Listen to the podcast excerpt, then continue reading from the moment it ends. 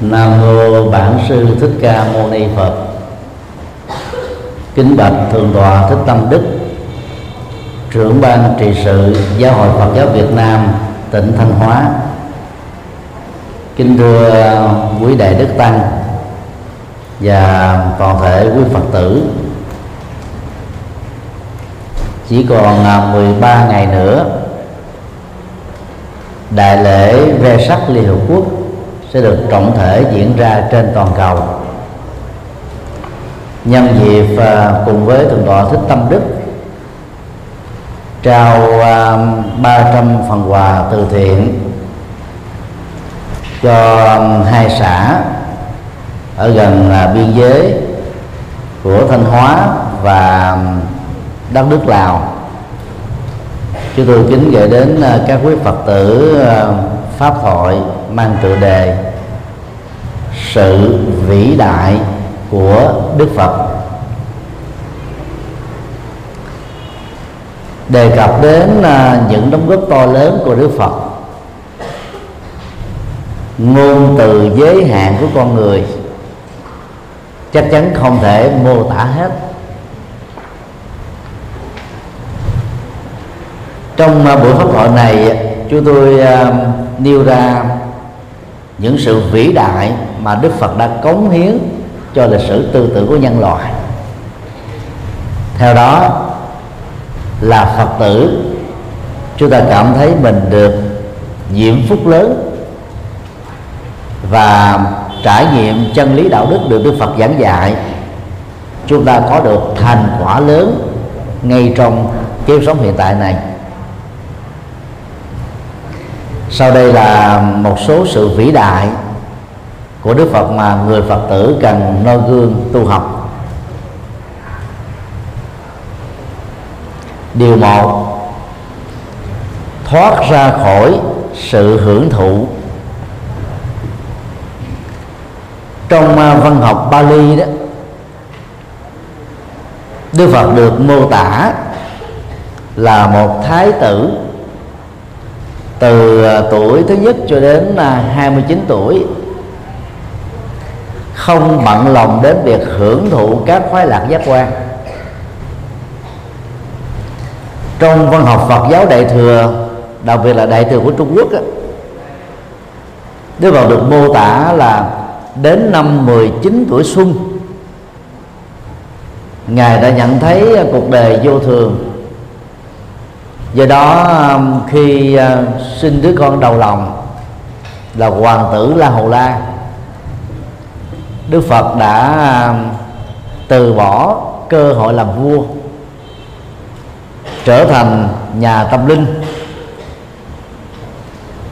và mở ra phương trời mới của chân lý vĩ đại mà sau này đó, chúng ta gọi đó là đạo phật hay là con đường tuệ giác.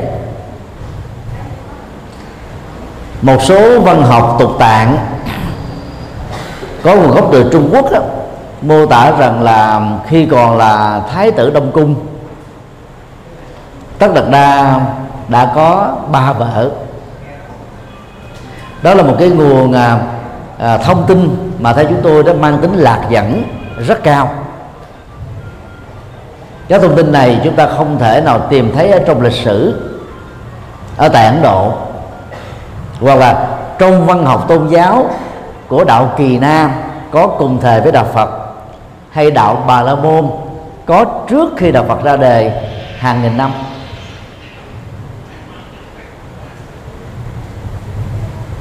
Như vậy tại sao dữ liệu thái tử tất đạt đa có ba vợ lại xuất hiện trong một số à, bản văn bằng chữ hán?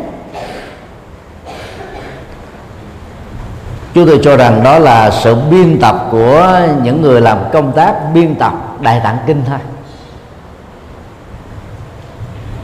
Và sự biên tập này nó đã diễn ra từ cái ờ, suy luận rất đơn giản rằng là hễ là thái tử mà vào thời cổ đại cách đây 2.600 năm, không riêng gì ở Ấn Độ, khắp nơi trên toàn cầu, đều có nhiều vợ và dựa vào cái lối suy nghĩ đó đó, những nhà biên tập, hán tạng đó đã thêm thắt vào. Và cho rằng là thái tử tất đạt đa cũng đã từng có ba vợ, sau đó mới chán nản, không muốn tiếp tục hưởng thụ đời sống à, vàng son, vợ đẹp, con xinh. Ngài mới à, từ bỏ ngai vàng.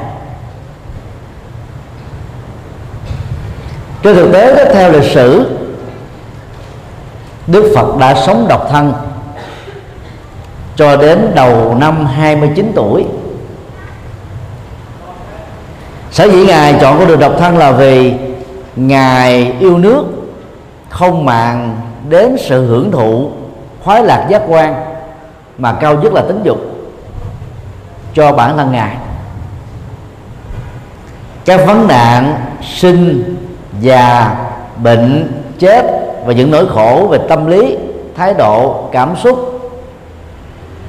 Luôn luôn trở thành là những nỗi ám ảnh mà theo đức phật đó nếu ngài chọn con đường làm vua ngài chỉ giải quyết nó được một phần cho riêng ngài. Thần dân của nước Sakya nói riêng bá tánh của nước uh, Ấn Độ nói chung và toàn thể nhân loại trên hành tinh này vẫn tiếp tục bị chìm đắm ở trong các nỗi khổ niềm đau mang tính quy luật đó. Suy nghĩ đến những điều này đó đã thôi thúc đức phật không chọn con đường làm vua và ngài đã kháng cự bằng nhiều cách, khéo léo để không phải lập gia thất. Đến năm à, 29 tuổi đó sau vừa làm bị thúc ép? Đức Phật phải chiều lòng vua cha tịnh phạn như là một cái chiêu để làm cho cha mình đó bị à, à, đánh lừa rằng là thái tử sẽ ở trên ngai vàng kế thừa tiên đế. Và lúc đó đó cái việc mà canh gác cẩn mặt đối với sự xuất nhập của thái tử khỏi hoàn thành cao thị la vệ đó bị giảm đi. Và đó là cái cơ hội mà thái tử tất đa có thể xuất gia tìm chân lý được. Dân học Bali mô tả đó là sau khi um, lên xe hoa với công chúa Giê Đà La thì chưa đầy à, 11 tháng sau đó thái tử đã um, tìm được cái uh, cái cơ hội lý do để ra đi và lần này đó thì nó không còn cái gì để làm bận lòng ngày nữa đó là sự có mặt của hoàng tử la hầu la có thể tạo ra cái nguồn an ủi lớn cho đức vua tịnh phạn, cha của ngài. Nếu cho rằng là đức phật là có à, ba vợ trước khi đi tu đó, thì có lẽ là ngài rất khó có thể bỏ được. Vì đời sống của con người đó không phải nó có thể có một cái, cái bước chuyển tiếp nhảy vọt. Từ một người có chủ trương đa thê đến một người trở nên là thanh tịnh trọn vẹn đặc biệt mà chúng ta gọi là phật. Do đó um, khi đọc một số văn học tục tạng được viết bằng à, tiếng à, trung quốc đó chúng ta phải hết sức cẩn trọng vì những dữ liệu này đó lạc dẫn chúng ta rất nhiều. Những người biên tập đó thì phát xuất từ cái động cơ cao quý thôi. Ý họ muốn nói rằng là à, sự hưởng thụ dục lạc đối với một thái tử ba vợ chưa đối đối chưa nói đến là cung tầng mỹ nữ xinh đẹp. Rồi sự giác ngộ chân lý đã làm cho ngài không màng đến nữa rũ bỏ tất cả rũ bỏ sạch sành sanh mà ra đi. Kho tàng tâm thức của chúng ta theo Đức Phật ở trong kinh điển đại thừa đó là vô tận những dữ liệu về lối sống nghiệp chung nghiệp riêng phong tục tập quán tôn giáo triết lý và khương dụng cá nhân không mất đi ngay sau khi con người chết. Và do đó các hạt giống đời về à, hưởng thụ tính dục của khoái lạc giác quan á, nếu thái tử tất đa đã từng có ba vợ và có nhiều cung tầng mỹ nữ thì khi đi tu cũng rất khó có thể chuyển hóa trong một thời gian ngắn để trở thành thanh tịnh trọn vẹn được. Dựa vào uh, sử liệu đặc biệt là trong hoàng Bali đó thì Đức Phật là người không màng đến việc hưởng thụ đó. Bị bất đắc dĩ ép thúc lắm. Ngài phải đành có vợ thôi. Ba cung điện vàng son đáp ứng cho ba mùa vua tịnh phạn uh, xây dựng đã không còn đủ sức để giam nhốt thái tử trong hoàng cung được. Điều đó cho thấy là cái cái cái thao thức trở thành nhà tâm linh ở đức phật là rất lớn. Và điều này nó ứng với lời tiên tri của nhà tiên tri a tư đà, cũng như là một số tiên tri khác trong đó, có tiên tri kiều trần như. Tức là từ thở nhỏ bằng nhân tướng, người ta đã thấy cái cốt cách đặc biệt của đức phật rồi đó là cái cốt cách à, không mang đến sự hưởng thụ. Và nhờ à, à, tâm hạnh đặc biệt này mà sau khi xuất gia đó Đức Phật đã trở thành là một nhân cách vĩ đại thuộc hàng bậc nhất và chưa từng có trong lịch sử tư tưởng của nhân loại. Điều hai thoát ra khỏi lối mòn tôn giáo. Khi uh, được uh, công chúa gia du đà la hiểu thông cảm ủng hộ cho sự ra đi vĩ đại đức phật đã rời khỏi hoàn thành ca tỳ la vệ vào lúc nửa đêm. Công chúa là người đạo diễn cho cuộc ra đi đó. Có một tình tiết lý thú là công chúa không uh, báo cho chồng của mình biết với tư cách là một đạo diễn đó là bà giả vờ ngủ. Trong thời điểm thái tử rời khỏi hoàng cung, ba lần thái tử tất đạt đa vào loan phòng tạ từ với lòng biết ơn. Ngài đã bước ra, sau đó là bước vào, bước ra, bước vào, bước ra, bước vào và cuối cùng ngài quyết dí đền ơn người vợ hy sinh của mình đó bằng việc tìm ra chánh đạo thôi. Sau đó ngài ra đi.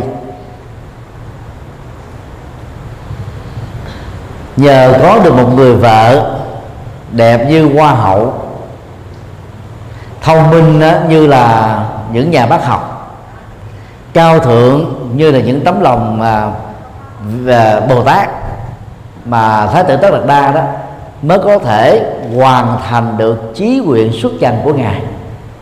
Cho đến lúc đó mà gia du đà la chỉ cần à, à, thức và và nhỏ trên đôi má của bà đó những giọt nước mắt nồng nàn thì có lẽ tất đạt đa sẽ bủng rủng tay chân khó đi được lắm. Cho nên bà phải giấu cái tình tiết để cho chồng mình an lòng mà ra đi thôi. Sau khi uh, tất đạt đa rời khỏi hoàng cung đó thì trên đôi má của bà giỏ những dòng lệ. Thời gian uh, mấy tháng đầu đó sa môn uh, tất đạt đa học đạo với hai vị uh, đạo sĩ là Arara và Uddaka chỉ trong vòng uh, chưa đầy ba tuần lễ ngài đã đạt được hai loại thiền định được đánh giá là cao nhất lúc bấy giờ. Đó là vô sở hữu xứ và phi tưởng phi phi tưởng xứ. Khi nhập vào thiền vô sở hữu xứ đó thì uh, sa môn tất cả đã, đã thấy là trên cuộc đời này là không có gì là thật hữu. Mọi chứ mọi thứ chỉ là tạm bợ đó giả hữu. Cho nên uh, uh, nhận thức đó đã giúp cho ngài thấy rõ được tính vô thường của sự vật và do đó không còn nỗi khổ niềm đau nào có thể tấn công trên thân hay là tấn công vào tâm của con người. Phần lớn chúng ta khổ là vì chúng ta tiếc nuối về những gì mất mát, thương tổn xảy ra với chúng ta, người thân, các vật sở hữu, bao gồm động sản, bất động sản. Còn khi mình thấy là mọi thứ là vô sở hữu, thì tất cả các biến đổi trái với cái nguyện vọng chân là của chúng ta không làm cho chúng ta bị khổ đau phi phi tưởng xứ là một loại thiền định mà dòng cảm uh, xúc và nhận thức của con người đó nó trở nên rất là sâu lắng tế nhị nhẹ nhàng. Như thể là nửa có được không? Lúc thì ẩn lúc thì hiện. Và làm cho người trải nghiệm nó đó trong thời gian thiền định sẽ thấy cuộc đời của mình nó an lạc nhẹ nhàng thư thái thoải mái thảnh thơi nhưng mà sau khi xuất khỏi loại thiền định này đó thì toàn bộ cái cảm xúc thật của con người bắt đầu nó tái hiện trở lại. Khống chế và chi phối con người. Giàu đạt được hai loại thiền định vừa nêu. Và được hai vị thầy Arab Uddaka khen ngợi rằng là à, năng lực tâm linh của tất cả ngang bằng với họ. Và họ yêu cầu tất cả đã ở lại cùng chia sẻ cái vai trò tâm linh sa môn tất đạt đa đã khước từ với lòng tạ ơn. Tiếp tục ra đi. Vì mục đích của ngài không phải là làm lãnh đạo một hội chúng. Cái thông thường mà các giáo sĩ tôn giáo thường bị dướng kẹt vào. Đây thì con đường của ngài là giải quyết vấn đề nỗi khổ niềm đau của nhân sinh ta đó là cách mà thái tử tất đạt đa đã thoát ra khỏi lối mòn tôn giáo, khá phổ biến. Lúc bây giờ, vượt qua vương thành là ma kiệt đà, vốn là trung tâm văn vật quan trọng nhất lúc bấy giờ. Sa môn à, tất đạt đa, nước khổ hạnh, đây là nơi mà theo truyền thống tâm linh của đạo bà la môn rất nhiều các đạo sĩ lỗi lạc nhất toàn quốc. Đến đó, tu tập các phương pháp ép sát, đi đọt thân thể để cho cái cảm giác khổ đau đó, nó trỗi dậy trên thân. Mà thông qua đó đó, các đạo sĩ sẽ không còn màng đến việc hưởng thụ các khoa đặc giác quan và tính dục.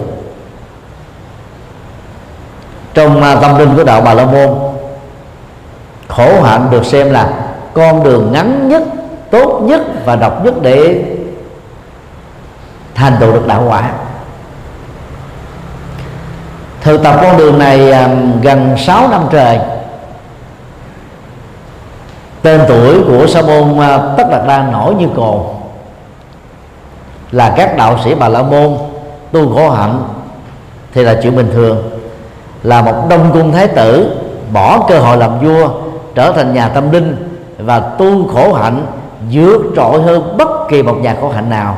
Đó là chuyện khác thường. Kinh trung bộ mô tả các phương pháp à, khổ hạnh mà đức phật trải qua. Đôi lúc chúng ta đọc mà không tin vào con mắt của mình. Có lúc đức phật à, tu theo hạnh con chó. Sống như một con chó. Có khi tu theo hạnh con bò sống như một con bò. Có khi à, ngủ trên bàn trong đứng một giờ quanh năm suốt bán không tắm, không cạo tóc, không cạo râu.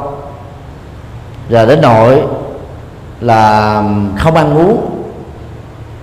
Chỉ còn da bọc xương thôi. Đạt được trình độ khổ hạnh cao nhất lúc bấy giờ. Ai cũng xem sau một tất đạt đa đã trở thành thánh nhân. Ngài soi chiếu lại tâm của mình và thấy rất rõ đây không phải là con đường đúng cho nên ngài đã quyết định từ bỏ nó. Tức là dám thừa nhận con đường quá độ mà mình đang đi một cách sai lầm là sai lầm. Vì Đức Phật không muốn sống trong cái cái à, hào quang ảo của danh thôn tiếng tốt, lời khen ngợi, mà ngài chỉ nhất tâm hướng đến cái trạng thái mà thân và tâm không còn nỗi khổ và niềm đau thôi. Đức Phật đã thuyết phục năm bạn đồng tu. Họ đã ngộ nhận rằng Đức Phật ngã đời họ đã giả từ Đức Phật. Tiến về Sa Nát nơi gần con sông Hằng Thiên Liên, để tu theo truyền thống của họ. Đức Phật đã rời bỏ nơi đó, hướng về Bồ Đề Đạo Tràng, nơi cách đó 8 cây số đường chim bay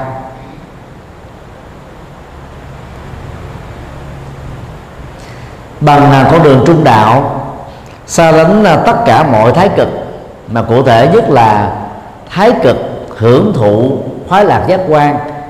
Đỉnh cao nhất của đó là tính dục, mà ngộ nhận nó là niết bàn, hoặc thái cực đối lập, đó là đi đọt cơ thể, làm cho nó ờ, bị đau nhất để không còn nghĩ đến sự hưởng thụ, được xem là con đường giác ngộ. Đức Phật đã tu ờ, bát chánh đạo. Còn được gọi là con đường trung đạo, gồm có ba phương diện, đạo đức, thiền định và trí tuệ. Cuối cùng, sau 49 ngày thiền định miên mật Đức Phật đã trở thành bậc đại giác ngộ đầu tiên trong lịch sử tư tưởng của nhân loại. Hiệu của ngài là thích ca mâu ni phật. Mâu ni à, có nghĩa đen là bậc hiền triết phật có nghĩa là bậc giác ngộ. Thích ca là nước thích ca, bộ tộc thích ca, dòng họ thích ca, nơi mà thái tử tất đạt đa được sinh ra như một thành viên. Thích ca mâu ni phật là bậc giác ngộ, vốn là nhà hiền triết của nước Sakya vậy thôi. Về sau này khi Phật giáo đại thừa phát triển Trung Quốc có khuynh hướng uh, thêm uh, tính từ bổn sư trước thích ca mâu ni Phật. Nhằm nhấn mạnh rằng là Đức Phật Thích Ca là Đức Phật gốc Đức Phật đầu tiên. Mà thông qua đó đó qua sự giới thiệu của ngài chúng ta biết đến vô số các đức phật quá khứ hiện tại vị lai ở nhiều hành tinh khác nhau trong vũ trụ bao la này. Cho nên à, khi chúng ta đọc tụng danh hiệu của ngài với lòng tôn kính đó, chúng ta không cần phải đọc chữ bổn sư. Mà phương ngữ xin lỗi dòng âm chuẩn của miền bắc là bản sư bậc thầy gốc.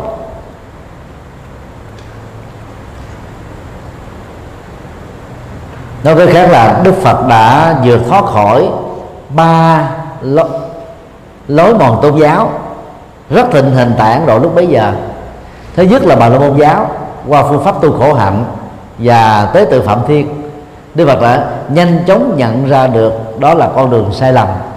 Mà về sau này đó, ngài liệt nó vào nhóm giới cấm thủ. Thủ là cố chấp vào giới cấm đây là những cái tính điều phi lý.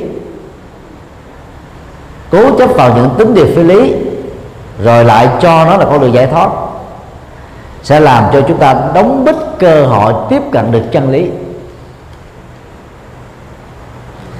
trong kinh tạng Bali đó, Đức Phật xác định rõ đó, để chứng đắc được quả A La Hán chính thức kết thúc toàn bộ sinh tử khổ đau đó, thì người tu tập đó phải kết thúc được năm trói buộc tâm, bao gồm tính dục,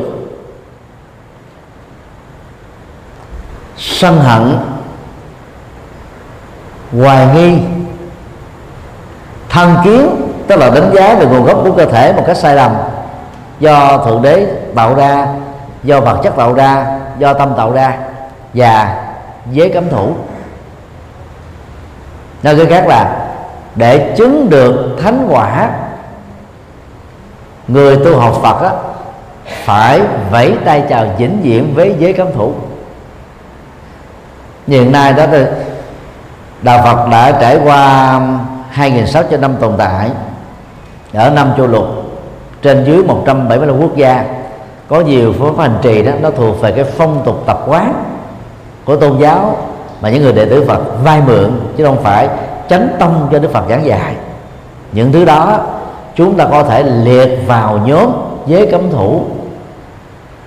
Dù là được vay mượn hay là được sử dụng một cách có phương tiện, thiện xảo đi nữa, thì nó cũng không thoát ra khỏi cái giống giới cấm thủ mà Đức Phật đã cân nhắc. Và khi chúng ta phải thoát ra khỏi lối mòn là thứ hai tịnh hành à, vào thế kỷ thứ sáu trước tây lịch đó là sa môn giáo. Sa môn giáo uh, nổi tiếng nhất đó là đạo kỳ na. Mahavir là người sáng lập ra đạo kỳ na cũng là một thái tử bỏ ngôi đi tu và ông đi tu trước thái tử tất đạt đa 6 năm. Mà chủ trương của ông đó là không thừa nhận thượng đế là sáng thế.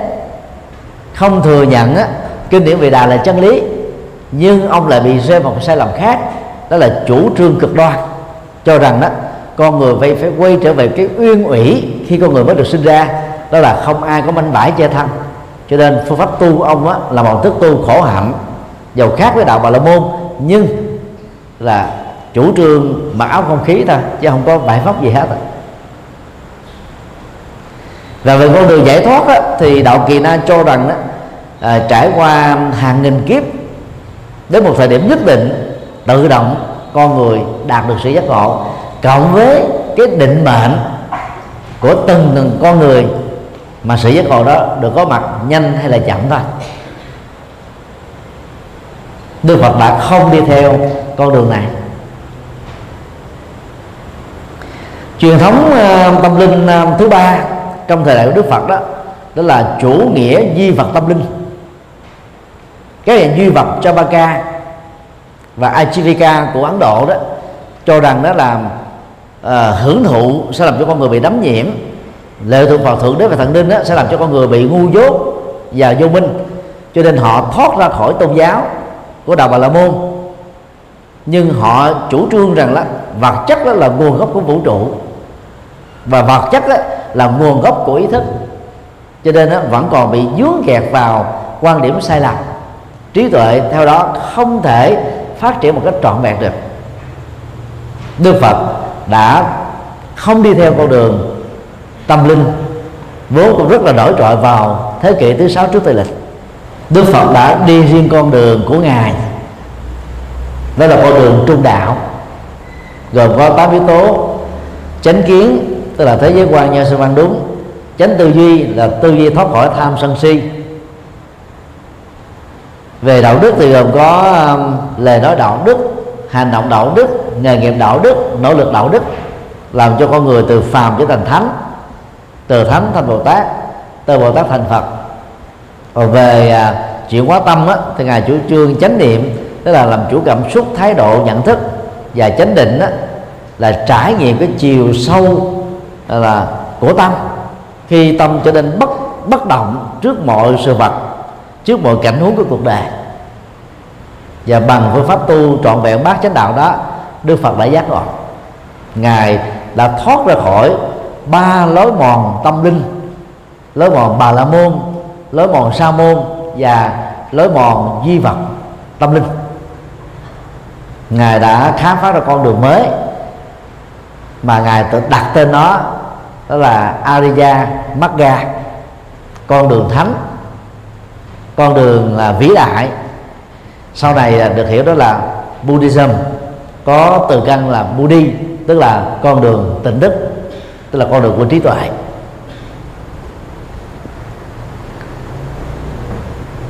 Điều ba,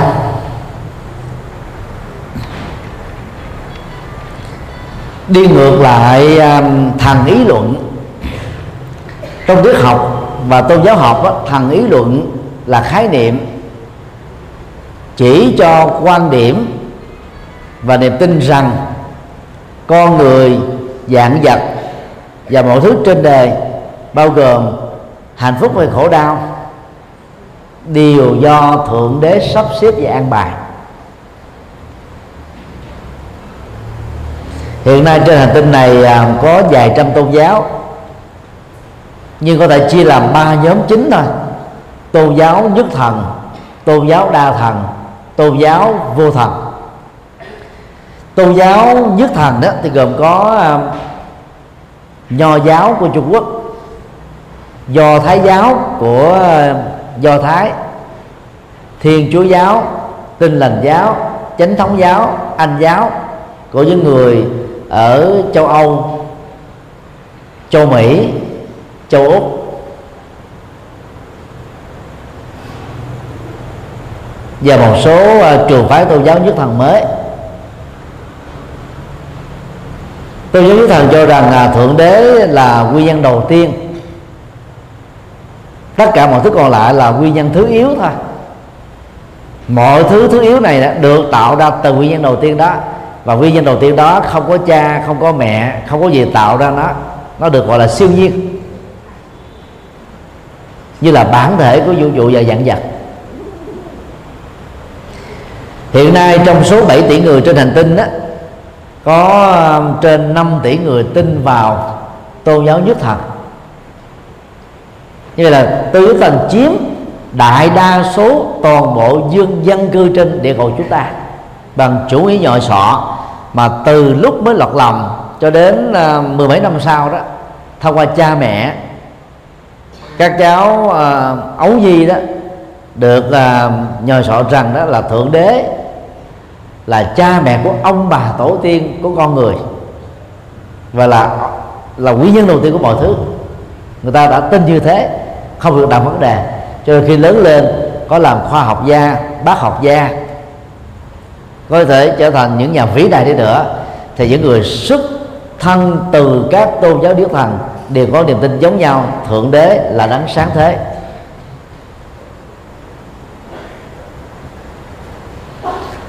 Tôn giáo đa thần đó cũng có nguồn gốc từ tôn giáo nhất thần nhưng có phần cải biên. Đó là ngoài thượng đế sáng thế trong vũ trụ ba la này còn có rất nhiều các thần linh. Mỗi thần linh đó, trưởng quản các chức nghiệp ngành nghề khác nhau. Chẳng hạn như có thần sông thần núi thần cây thần đất thần sấm thần sét. Tức là trong à, vũ trụ này có hàng triệu lĩnh vực ngành nghề, thì có hàng triệu thần linh. Ấn Độ giáo xuất phát từ nhất thần giáo, dần dần trở thành đa thần giáo, và họ có trên 300 ngàn thần linh. Có lẽ trong các tôn giáo đa thần đó, Ấn Độ giáo phá kỷ lục về sở hữu các thần linh nhiều nhất. Người tin vào à, đa thần giáo sẽ bị lệ thuộc tâm lý, khi làm cái gì cũng muốn coi ngày giờ để luận về tốt, xấu. Họ bị lệ thuộc tâm lý đến độ nếu không làm như thế, họ có cảm giác bất an. Nó như là một cơn nghiện, mà gốc rễ của đó là đặt trên nền tảng của nỗi sợ hãi.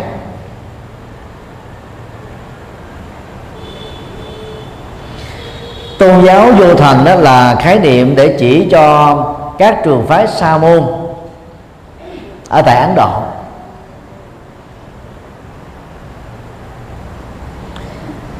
Những trước giờ bà la môn giáo còn gọi ờ, tôn giáo vô thần là các tôn giáo phi chánh thống nastika phi chánh thống nghĩa là không dựa vào bà la môn giáo gốc. Tôn giáo đầu tiên ở tại ấn độ. Mà tuổi thọ của đó đã gần 5.000 năm này đó là một trong những tôn giáo cổ xưa của con người. Về tôn giáo vô thần thì có ba trường phái chính. Trường phái kỳ na giáo do Mahavir sáng lập. Trường phái uh, sa môn thích tử do thái tử tất đạt đa về sau này gọi là đức phật thích ca sáng lập và trường phái sa môn duy vật. Tức là những nhà duy vật, thời cổ xưa ấn độ khác với duy vật biện chứng ngày nay, nhưng họ là những đạo sĩ. Họ khác với các các nhà duy vật ngày nay đó, họ là những người có tu tập. Họ có những cái cái hoạt động tâm linh, mặc dù nó không nhất thiết được đánh đồng với tôn giáo. Nhưng mà vì con đường thực tập của họ không đúng cho nên họ không giác ngộ và giải thoát được. Trong uh, kinh đọc đó đức phật có làm pháp biểu như thế này. Nếu thượng đế có thật thì tôi liệt thượng đế và hạng bất công vì đã tạo ra một thế gian hư hỏng. Đó là một câu tuyên bố rất nổi tiếng của đức phật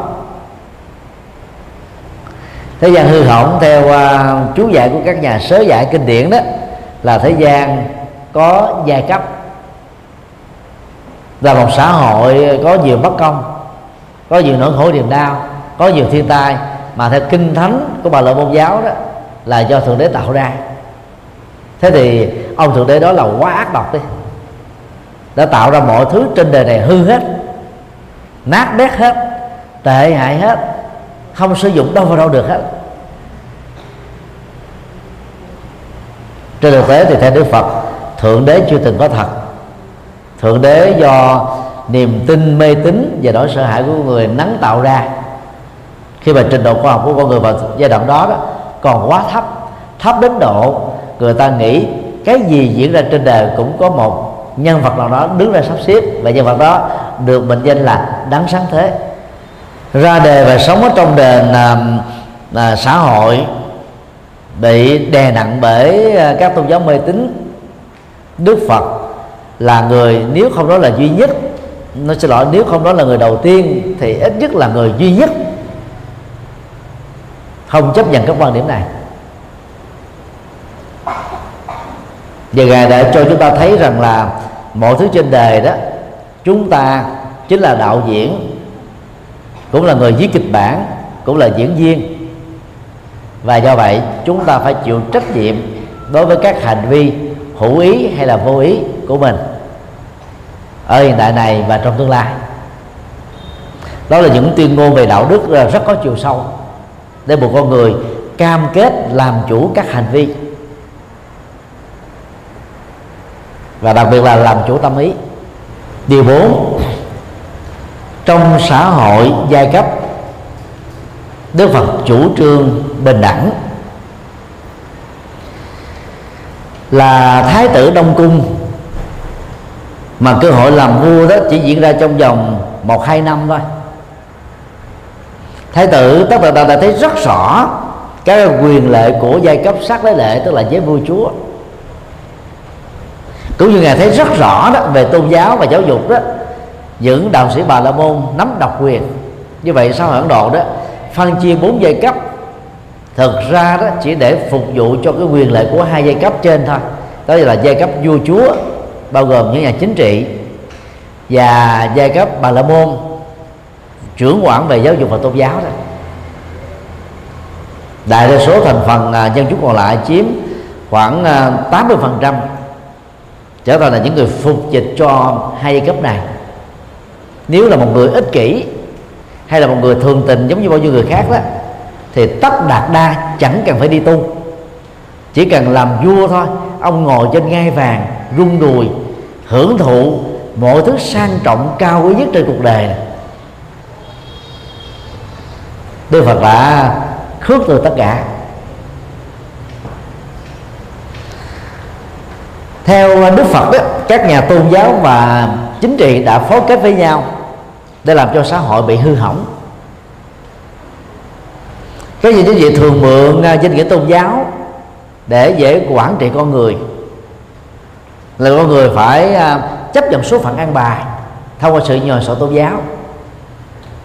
Và các nhà tôn giáo, và cụ thể đây là bà la môn giáo, đã lợi dụng vào chính trị để tăng thêm cái quyền lực tôn giáo và quyền lực quần chúng đối với những người có niềm tin. Đức Phật đã không chấp nhận à, sự can thiệp chính trị và tôn giáo, sự can thiệp của tôn giáo vào chính trị. Cho nên Đức Phật đã không đi theo con đường đó.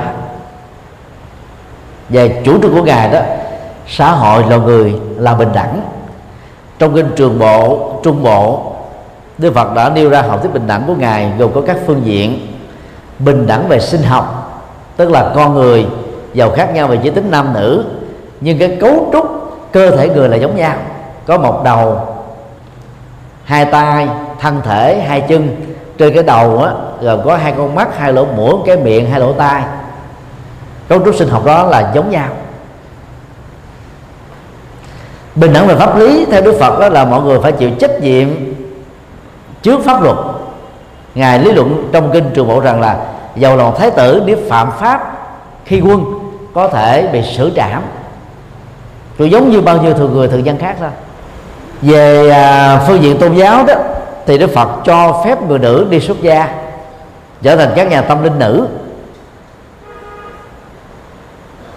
Cho đến mấy ngàn năm sau khi đức phật qua đời đó thì chừng vài chục năm gần đây đó người ta mới bắt đầu ở các tôn giáo khác đề xuất cho người nữ trở thành là nhà tâm linh thôi.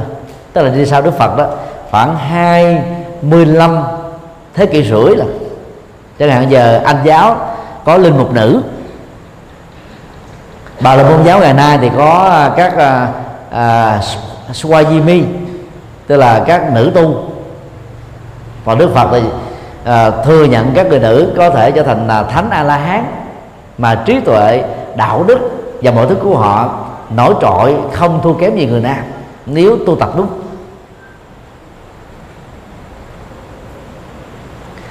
Đức Phật đưa ra một cái hình ảnh rất là sâu sắc giống như uh, trăm sông tuôn về biển cả.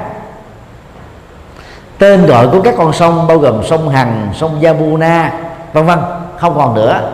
Tên gọi chung của chúng là biển cả vị chung của chúng là vị mặn. Đức Phật có được như sau. Dầu xuất thân hoàn cảnh xã hội nào giai cấp gì khi đã trở thành sa môn thích tử tức là người xuất gia theo trường phái sa môn tất đạt đa thì người nào cũng được gọi là tôn giả. Mà mọi danh xưng và thân phận trước đó của họ đó đều bị xóa sạch. Tức là tất cả các tu sĩ đều bình đẳng như nhau thôi. Trong dòng họ thích ca đó có nhiều hoàng tử đi tu gần như là các hoàng tử đã đi, đi tu hết à hoàng tử Mahanam hoàng tử Anan, hoàng tử Ananda hoàng tử Nanda hoàng tử uh, Đề Bà Đạt Đa hoàng tử La Hồ La vân vân. Đi tu đến độ đó à, dương thành ca tỳ la vệ không có người kế ngôi vàng. Rồi sau này đức phật mới à, yêu cầu mahanam về làm vua. Bởi vì hết người để kế ngôi à cái truyền thống tâm linh như thế là hiếm có. Ai ta cũng tranh cơ hội để được làm vua. Còn dòng họ thích ca đó thì tranh nhau để làm tâm linh. Nó tranh thì nó không đúng. Tức là rủ nhau đi theo con đường tâm linh chứ không có rủ nhau đi làm vua. Như vậy giàu xuất thân là các thái tử khi vào trong à, chánh đạo của Phật đó, thì họ cũng không cao hơn những người xuất thân từ giới cùng đinh trí tuệ và đạo đức đó, của mỗi con người đó làm cho người đó có giá trị. Chứ không phải là sự xuất thân của người đó về phương diện này chủ trương của đức phật là độc nhất vô nhị. Khi à, tạo cơ hội cho người nữ à, trở thành các nhà tâm linh nữ đó đức phật không chỉ đơn thuần làm công việc là chủ trương bình đẳng à, giới tính mà còn còn cho chúng ta thấy rằng là tất cả các định chế phần đối xử đối với người là sai lầm. Và cần phải được à, à, loại trừ đi để cho xã hội con người đã trở nên hạnh phúc hơn. Không còn những cái tình trạng à, à, trọng nam kinh nữ hay là phân biệt nội và ngoại như Trung Quốc và Việt Nam. Cũng không còn những cái đổ lỗi đổ thừa rằng người nữ là nghiệp nặng nghiệp xấu người nữ là ma vương quỷ dương người nữ là nguồn gốc của mọi khổ đau. Người nữ có mặt chỗ nào thì bất hạnh có mặt chỗ đó. Đó là những cái đổ thừa mà phần lớn các tôn giáo đều chủ trương giống nhau. Còn theo đức phật á, ai còn sống với tham ái, sân hận, si mê, cố chấp thì người đó mang khổ đau cho mình và tạo khổ đau cho người thôi bất luận là nam, nữ hay là giới tính thứ ba đều giống nhau hết á. Uy đức của đức phật lớn đến độ đó. Ngài chủ trương bình đẳng đi ngược lại truyền thống hai nghìn năm của đạo bà la môn có trước đó. Mà ngài vẫn bình an vô sự đó là hiếm có vô cùng. Chứ nếu như là những nhân vật khác đó, thì có thể bị ám sát chết rồi. Lệ thế của đức phật là gì? Ngài xuất thân từ thái tử với vua chúa đẳng cấp số 1 mà chủ trương bình đẳng đối với những người thấp kém hơn mình. Cho nên đó người ta dễ dàng chấp nhận. Còn nếu như mà ngài xuất thân từ giới cùng đinh, giới ô xin, mà ngài nói rằng là giới ô xin có thể bình đẳng với giới chính trị gia và bình đẳng với giới tôn giáo gia, thì có lẽ người ta nói rằng là à, ông này đó đưa học thuyết này vào chủ yếu là tự đề cao mình thôi. Nhờ chủ trương bình đẳng xã hội và bình đẳng giới mà Đức Phật đã mở ra cái cửa ngõ cho mọi thành phần đều có thể à, đạt được giá trị đạo đức, tâm linh, trí tuệ như nhau. Lịch sử mấy nghìn năm tồn tại của đạo Phật đã chứng minh điều đó.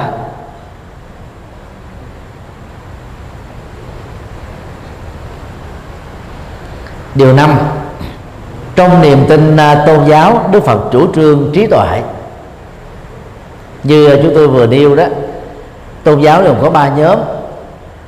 Tôn giáo uh, nhất thần tôn giáo đa thần và tôn giáo vô thần. Tôn giáo vô thần đó là tiến bộ nhất trong các trường phái tôn giáo mà đạo phật là một trong nhóm đó.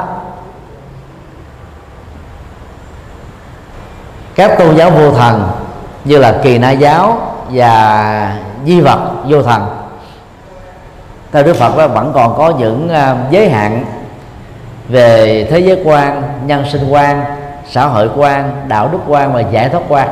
Cho nên đó, họ vẫn còn sống với các nỗi vô minh tức là thiếu trí tuệ. Và đức phật à, đã chủ trương à, phát triển trí tuệ để giải quyết tất cả các vấn nạn khổ đau của con người. Trong thuật ngữ Phật học đó thì Sabda trong tiếng Bali và Sanskrit đó, có thể được dịch nôm na là niềm tin có lý trí.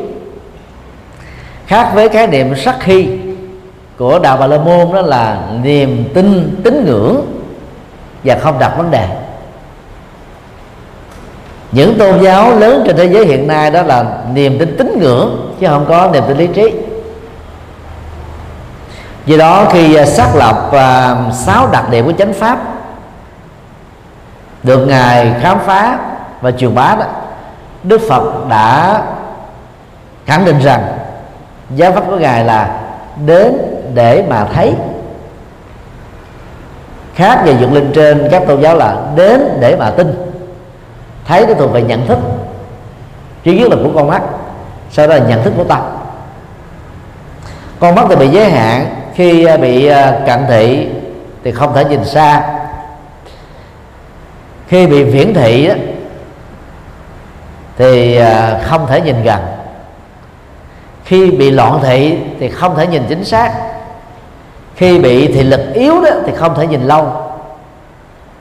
Cho nên đó cận thị viễn thị loạn thị thị lực kém đó, đều làm cho chúng ta bị giới hạn trong tầm nhìn còn những người bị mê tín chi phối nỗi sợ hãi chi phối thì cái nhận thức của tâm á, trở nên rất là hạn hẹp.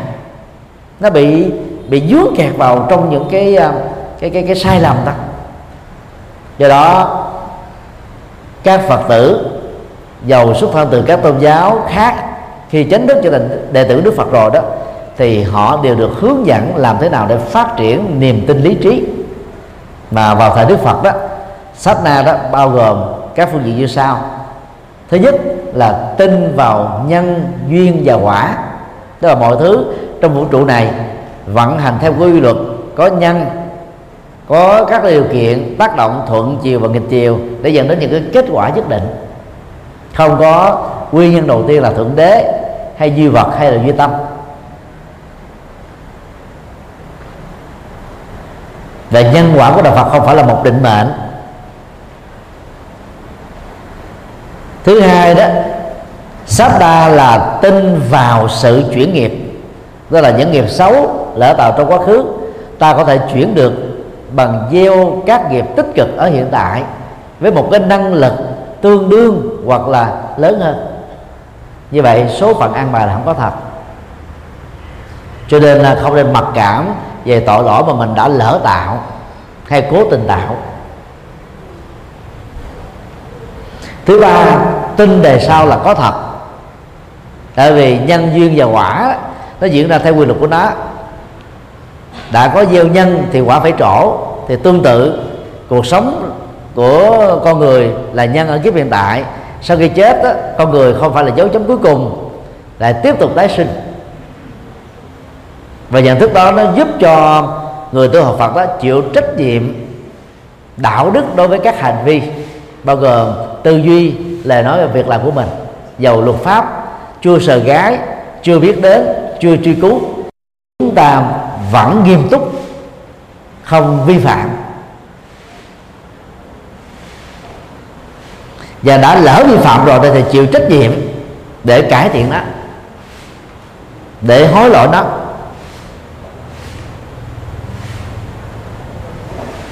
Ngoài ra đức phật còn dạy chúng ta phải tin vào à, tiềm năng giác ngộ tiềm năng trí tuệ tiềm năng nghề nghiệp và tiềm năng đạo đức. Vốn có một cách bình đẳng giữa con người với con người giữa người phàm với đức phật.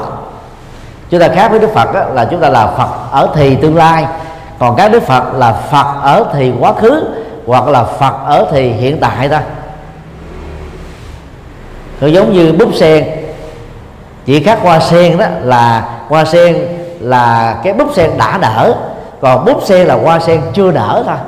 Còn trong búp sen và hoa sen đều giống nhau ở chỗ là có đầy đủ gương, nhụy, cánh và hạt đó ngoài ra đó, thì à, chúng ta tin rằng là đức phật là bậc à, đầy đủ trí tuệ và đạo đức. Xứng đáng làm thầy của chúng ta. Chúng ta tin à, chánh pháp được đức phật khám phá đó là chân lý và đạo đức mà việc thực tập á, sẽ giúp chúng ta có được an lạc hạnh phúc ở hiện tại và tương lai. Siêu việt thời gian nó không bị lỗi thời. Hướng đến mục đích cao quý. Chúng ta tin à, tăng đoàn là tập thể của những vị xuất gia có lý tưởng. Không màng đến việc hưởng thụ làm những việc cao quý dẫn dắt.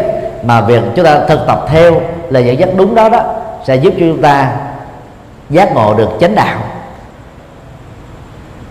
Đó là cốt lõi niềm tin được mô tả trong từ Satta tiếng Bali và Sanskrit vào thời Đức Phật. Về sau này đó thì cái khái niệm niềm tin trong đạo Phật đó bị ảnh hưởng bởi các tôn giáo nhất thần và đa thần. Khi mà đạo Phật có mặt ở các quốc gia khác đặc biệt là ở tại Trung Quốc và Tây Tạng do đó niềm tin đó được hiểu gần giống với niềm tin tôn giáo thuộc các tôn giáo khác. Trong kinh tạng Bali đó, trí tuệ được định nghĩa đơn giản là kiến thức phù hợp với nhân quả. Kiến thức phù hợp với tứ thánh đế. Tức là sự tiếp cận và giải quyết vấn đề của chúng ta phải dựa vào nhân duyên và quả. Người nào làm được như thế là có có trí tuệ. Còn ai mà tin rằng là hên xui may rủi, dựa vào năm tháng ngày giờ sinh, năm tháng ngày giờ khai trương, động thổ năm tháng ngày giờ chết. Năm tháng ngày giờ ký hợp đồng. Và hàng loạt hàng tá các cái niềm tin tôn giáo thuộc các tôn giáo khác đều được xem là chưa có trí tuệ. Và các phật tử tự đánh giá rằng là nếu ai đó mà còn đi à, à, cầu các thần linh của các tôn giáo khác là là phật tử rồi mà còn đi đến à, miếu đình đền thì vẫn là bị chi phối bởi niềm tin tôn giáo, chứ chưa phải là niềm tin sát đa tức là niềm tin lý trí. Còn trong những trường hợp mà hài hòa tôn giáo thì nó khác. Vì chúng ta muốn à, có được cái hòa hợp giữa các tôn giáo vì cái đại cuộc của dân tộc. Cho nên mặc dầu à, là phật tử chân chính, chúng ta không thờ các thần linh, nhưng ở trường hợp ngoài nơi nào đó đó chúng ta vẫn thể hiện sự dung thông. Thì đó là vấn đề khác.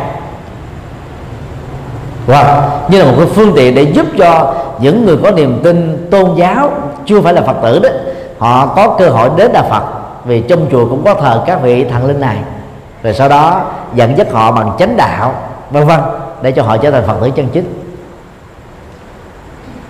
Cái đó thì có thể chấp nhận ngoại lệ được tiếp cận và giải quyết vấn đề theo tứ thánh đế đó là chúng ta phải dựa vào à, hiện thực. Cái xấu nhất của hiện thực đó là hiện thực khổ đau, bao gồm các hiện thực nghịch cảnh và không như ý. Theo đức phật đó, chúng ta không được à, phớt lờ vì như thế là liều mạng, không được đào tẩu vì như thế là hèn nhát, không được cương điệu hóa vì như thế là tự hành hạ cảm xúc bản thân đức phật đó khích lệ chúng ta phải có trách nhiệm với chính mình, với một bản lĩnh lớn là giáp mặt cuộc đời, truy tìm manh mối nỗi khổ niềm đau từ nguyên nhân nào, trực tiếp hay gián tiếp. Mà cái nguyên nhân thì đức phật nó bao gồm tham ái, sân hận, si mê, chấp thủ rồi nó không có khác hơn đâu. Có những nỗi khổ niềm đau do chúng ta mê tín, tức là thuộc về si mê. Có những nỗi khổ niềm đau do mình không kiềm chế được tâm không kiềm chế được lời nói, không kiềm chế được hành vi. Thì dẫn đến phạm pháp và phá vỡ quan hệ xã hội. Có những nỗi khổ niềm đau do chúng ta tham lam quá, si mê tình yêu quá, hay là đắm chìm trong hưởng thụ tính dục quá. Rồi có những nỗi khổ niềm đau đó do vì chúng ta quá cố chấp, bảo thủ, không lắng nghe, không học hỏi, không sửa chữa. Đó là định kiến, thành kiến, mặc cảm vân vân bước thứ ba đó là tin hạnh phúc là có thật. Không chỉ đơn thuần đối lập với khổ đau, mà nó là cái trạng thái tâm thanh tịnh khi mà toàn bộ khổ đau đã kết thúc và các nguyên nhân của khổ đau đã không còn nữa. Cái đó được đức phật gọi là nirvana trong tiếng sanskrit và nibbana trong tiếng bali. Tức là hết phiền não, hết khổ đau. Trạng thái thanh tịnh tâm có mặt bây giờ và tại đây thôi chứ vậy phải sau khi chết. Bước thứ tư đó là thực tập bát chánh đạo để giải quyết toàn bộ khổ đau. Như đã nói trong phần đầu bát chánh đạo gồm có à, ba phương diện đạo đức thì gồm có lời nói đạo đức hành vi đạo đức à, nghề nghiệp đạo đức và nỗ lực đạo đức. Thì à, à, thiền định thì gồm có chánh niệm và chánh định trí tuệ gồm có chánh kiến và chánh tư duy. Rất khó khi mà chín mươi mấy phần trăm các tôn giáo dựa vào niềm tin mê tín, đức phật đi ngược lại bằng cách truyền bá trí tuệ.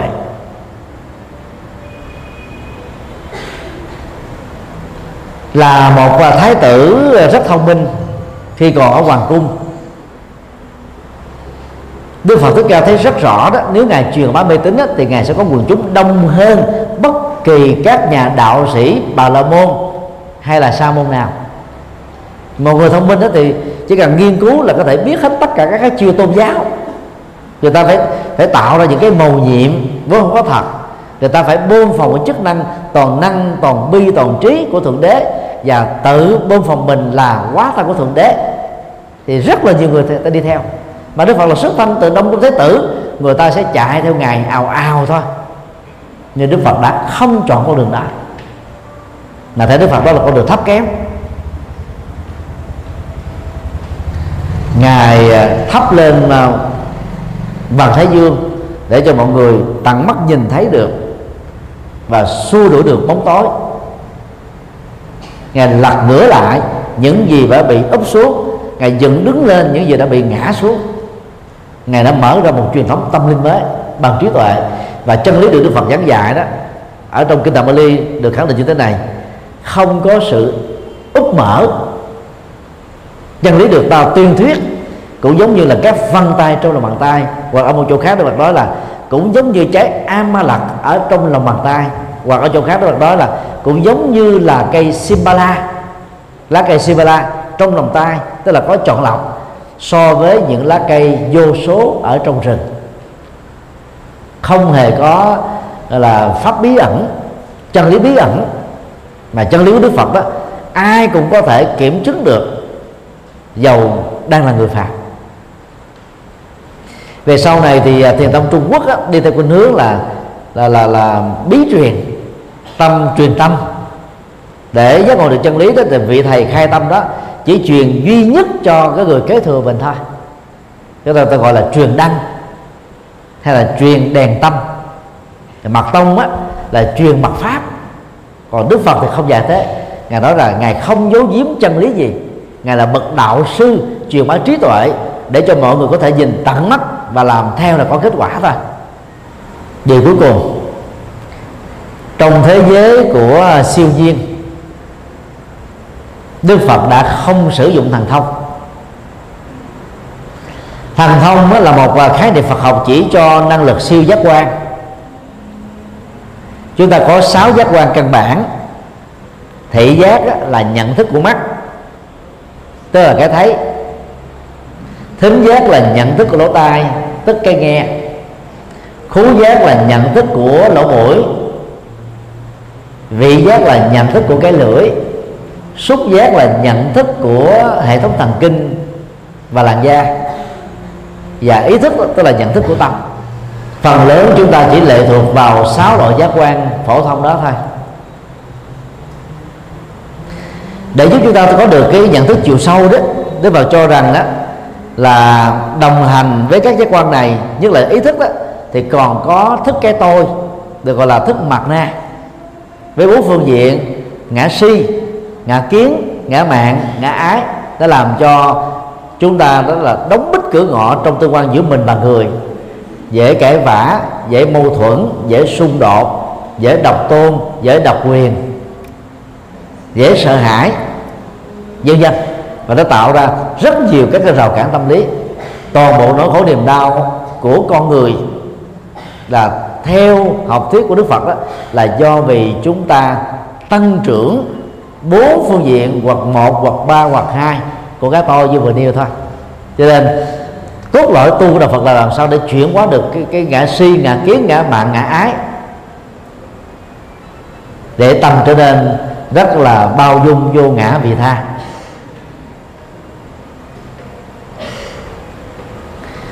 Thức thứ tám còn được gọi là thức à, uh, a lại gia tức là thức kho tàng nơi chứa đựng tất cả các hạt giống quá khứ hiện tại. Hạt giống của tri thức hạt giống tôn giáo hạt giống kinh nghiệm hạt giống uh, nghiệp chung nghiệp riêng. Tức là, là đây là cách mà chúng ta biết thêm được có hai cái quan năng nhận thức khác ngoài sáu loại giác quan. Còn thần thông á, là siêu giác quan. Thì gồm có um, năm loại chính vào thời đức phật. Thiên nhãn thông á, là thấy biết được những chuyện sẽ xảy ra trong tương lai. Hoặc là thấy xuyên vách tường xuyên núi. Thiên nhĩ thông đó là nghe lọ nghe được âm thanh cách xa chúng ta hàng nghìn dặm hoặc là nghe được sóng âm không chỉ của con người mà của bao gồm các loài động vật khác nhau. Tha tâm thông là năng lực biết được cảm giác và tâm tư của người khác mà không cần để cho người đó bộc lộ ra bằng lời nói hoặc là cái cái cái cái cử chỉ ngôn ngữ của thân. Túc mệnh thông là à, năng lực à, khinh công khinh thân bay ở trên hư không là là trên mặt nước độn thổ hay là ẩn sâu dưới lòng biển mà không chết. Ngoài việc chứng đắc được năm loại thần thông này đó Đức Phật còn đạt được thần thông quan trọng hơn đó là lậu tận thông. Mà trong kinh Phật gọi là thần thông thứ sáu tức là siêu giác quan thứ sáu. Lậu tận thông đó, tức là tuệ giác biết rõ toàn bộ nỗi khổ niềm đau và nguyên nhân của nỗi khổ niềm đau đã kết thúc ở Đức Phật này Lão Tăng thông còn được gọi bằng từ tương đương là trí tuệ. Như vậy là trí tuệ là năng lực siêu giác quan, năng lực đặc biệt. Thông thường các đạo sĩ bà la môn chỉ đạt được một trong năm loại thần thông là đã nổi như cồn này ta xem đó như là quá thân của thượng đế rồi. Đức phật đạt cả năm loại nhưng mà ngài không sử dụng. Thỉnh thoảng chúng ta thấy trong kinh à, mô tả đôi ba lần, ngài sử dụng thần thông vì mục đích giáo dục thôi. Chẳng hạn như là khi về à, hoàn thành ca tỳ la vệ để độ vua cha và các hoàng tử ở trong à, nước Sakya đó, thì Đức Phật đã sử dụng loại thần thông đặc biệt đó là trong tám vạn bốn ngàn lỗ chân lông, Đức Phật đã làm cho mọi người nhìn thấy mỗi một lỗ chân lông đó nó có nước và ánh sáng phúng ra cùng một lúc. Mà theo cái niềm tin của người Ấn Độ lúc bấy giờ đó, ai làm được lộ thần thông đó thì đó là thượng đế quá thân và bằng cách này đó thì à, đức vua tình phạn và những người trong hoàng cung, Sakya mới tin rằng là Đức Phật không còn là thái tử nữa mà đã trở thành là bậc giác ngộ trong ờ, kinh tạng Bali, Đức Phật ờ, có đề cao ờ, loại thần thông mới được đặt tên là giáo hóa thần thông. Mà nghĩa đen của đó đó là giáo dục là một phép màu. Tức là truyền trao trí tuệ là một phép màu. Ai có trí tuệ sẽ tạo ra phép màu. Và theo đức phật đó, phép màu không có mặt ở trên không gian. Phép màu không có mặt ở giữa những tầng mây phép màu có mặt trên mặt đất này thôi. Phép màu có mặt khi chúng ta có trí tuệ.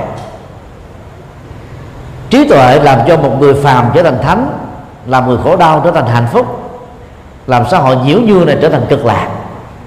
Cho nên đó, suốt cuộc đời đức phật là tấm gương chói sáng về việc không sử dụng các loại thần thông mà các tôn giáo khác thường làm. Ngài chỉ truyền bá giáo hóa thần thông thôi. Đi tới đâu ngài cũng đặt nặng vấn đề giáo dục trung bình à, mỗi ngày đức phật giảng một bài kinh. Có những ngày đức phật giảng năm bài kinh. Trong quyển à, kinh tăng chi và nhất là phần sớ giải đó khi à, đánh giá về việc phát biểu của ngài a nan thì à, ngài phật âm đã nói rằng đó là đức phật đã thuyết giảng 84.000 bài kinh. Mà thực tế đó nếu chúng ta làm một bài toán 45 năm thuyết pháp của Đức Phật sau khi giác ngộ mỗi ngày đó là giảng năm bài. Thì trong chừng ấy, số năm, Đức Phật thuyết giảng khoảng 82.000 bài kinh. Và điều này nó ứng với cái phát biểu của ngài A Nan. Là ngài A Nan học được 82.000 pháp uẩn từ Đức Phật và 2.000 pháp uẩn từ các bạn đồng tu. Pháp uẩn trong tiếng Bali là Dhamma Skanda và nghĩa đen của nó có thể dịch là chủ đề pháp hay là chủ đề bài thuyết giảng chủ đề chân lý đó. Và do đó mỗi một pháp uẩn có thể là một bài kệ bốn câu có thể một bài kinh đó, trong vòng một trang thì việc mà một ngày giảng năm bài như thế là con số tối thiểu thôi. Và về sau này Trung Quốc dịch đó, thành là 84.000 pháp môn mà thực ra chỉ là 84.000 pháp uẩn thôi pháp môn thì khác với pháp uẩn. Môn là cánh cửa. Pháp đó là chân lý của Đức Phật. Pháp môn là cánh cửa đi vào chân lý Phật. Mà Trung Quốc cho rằng là có 84 ngàn. Thực tế, trong lịch sử mấy nghìn năm của đạo Phật Trung Quốc, chỉ có 10 tông phái, tức là 10 pháp môn thôi, lấy đầu ra mà đến 84 ngàn. Nhưng mà ta nói quen, và qua cửa miệng rồi, để chỉ cho có nhiều con đường đạt đến tâm linh Phật dạy chứ thực tế thì Đức Phật giảng là tứ diệu đế đó là cái con đường thánh đạo quan trọng nhất của Đức Phật thôi do đó là đệ tử của Đức Phật đó thì chúng ta nên à, sử dụng phương pháp giáo hóa thần thông. Thiền sư à, nhất hạnh người Việt Nam đó, được xem là nhân vật lỗi lạc sau Đức Đạt Lai Lạt Ma của Tây Tạng. Ngài đi thuyết giảng từ năm 20 tuổi. Nay là 88 tuổi, Tức là 66 năm. Cho đến lúc cách đây vài tháng bị bệnh. Bất đơn vị không đi thuyết giảng nữa thôi. Chứ gần như là Cứ một, hai ngày là có tổ chức khóa tu. Trong tổ chức khóa tu là phải giảng trung bình là hai tiếng. Đó là noi dấu chân của Đức Phật đó và nhiều bậc cao tăng của Phật giáo trong lịch sử nhân loại cũng làm công việc đó không mệt mỏi. Cho nên mong các quý Phật tử đó nên làm công việc này đối với người thân của mình. Mình à, hiểu đạo được lớp 2 thì giảng lại cho những người thân của mình ở trình độ lớp 1 và lớp mẫu giáo. Đừng chờ làm thầy mới đi hướng dẫn. Giống như các học sinh giỏi học lớp 4 có thể dạy lại lớp 3 học lớp 12 đó có thể dạy được lớp 11 thì các quý phật tử đi chùa lúc đầu mình còn bỡ ngỡ nè À, không hiểu cái ờ, Phật pháp là gì nè. Nhiều cái hiểu sai nè. Bây giờ mình hiểu đúng rồi, chúng ta có thể dẫn dắt lại bạn đồng tu đi sau mình. Đó là chúng ta đang làm công việc là giáo dục là một phép màu.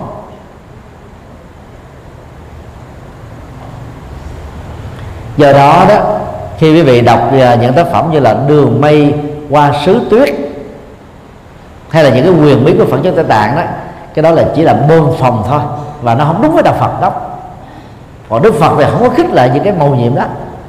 Đức phật khích lệ sử dụng trí tuệ để giải quyết các khổ đau. Và cũng bằng cái cái tấm gương đặc biệt đó mà đức phật được xem là bậc vĩ nhân, vĩ đại nhất trong các bậc vĩ nhân. Chứ nếu mà đức phật dùng mê tín, dùng cái mầu nhiệm, dùng cái thăng nguyên thì đức phật cũng giống như các ông sáng lập ra các tôn giáo khác thôi. Thậm chí còn tệ hơn, vì ngài đi sau họ bà la môn giáo có trước đức phật đến hai nghìn năm. Kính thưa à, các à, quý phật tử đó là sáu điều vĩ đại về đức phật. Trong số hàng trăm điều vĩ đại nhắc lại ngày hôm nay để chúng ta tôn kính đức phật hơn. Và mình cảm thấy rất hạnh phúc khi chính thức trở thành đệ tử của đức phật. Hiện nay đấy, theo thống kê chính thức đó, thì dân số Phật giáo chỉ mới khoảng 500 triệu dân trên hành tinh đó, và đứng vào vị trí thứ tư của các tôn giáo thế giới trong tổng số 7 tỷ người thôi. Còn những người Phật tử mà không thuần thành đó ở tại Trung Quốc và Việt Nam nếu cộng thêm số đó thì có lẽ là số lượng tín đồ Phật giáo vào tầm khoảng 800 triệu người thôi trên tổng số 7 tỷ người có nghĩa là trên 6 tỷ người, hiện nay vẫn chưa có cơ hội tiếp xúc được chân lý của đạo Phật. Chưa tiếp xúc được cái sự vĩ đại của Đức Phật. Đó là một cái tổn thất lớn. Và do vậy à, nhân mùa Phật đản năm 2015 này đó, chúng tôi tha thiết kêu gọi các quý Phật tử hãy phát nguyện mỗi năm mỗi người nên cố gắng độ 12 người. Tới một tháng phải độ được một người làm sao đó chúng ta dẫn về chùa Thanh Hà này?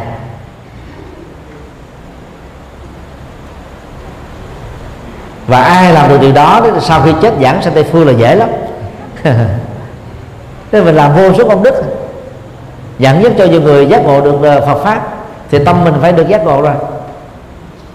Cố gắng như thế. Một tháng rồi một người, không khó.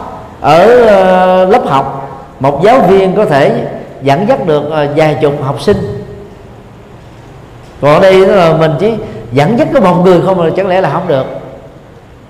Còn ai ờ, bận rộn nhiều quá thì một năm cố gắng phát nguyện độ được sáu người thôi, bằng giáo hóa thần thông. Thì biết bao nhiêu gia đình và biết bao nhiêu mảnh đề thoát ra khỏi cái khổ đau rồi. Kính chúc ờ, tất cả được an lành trong chánh pháp và hành thông trong cuộc đời.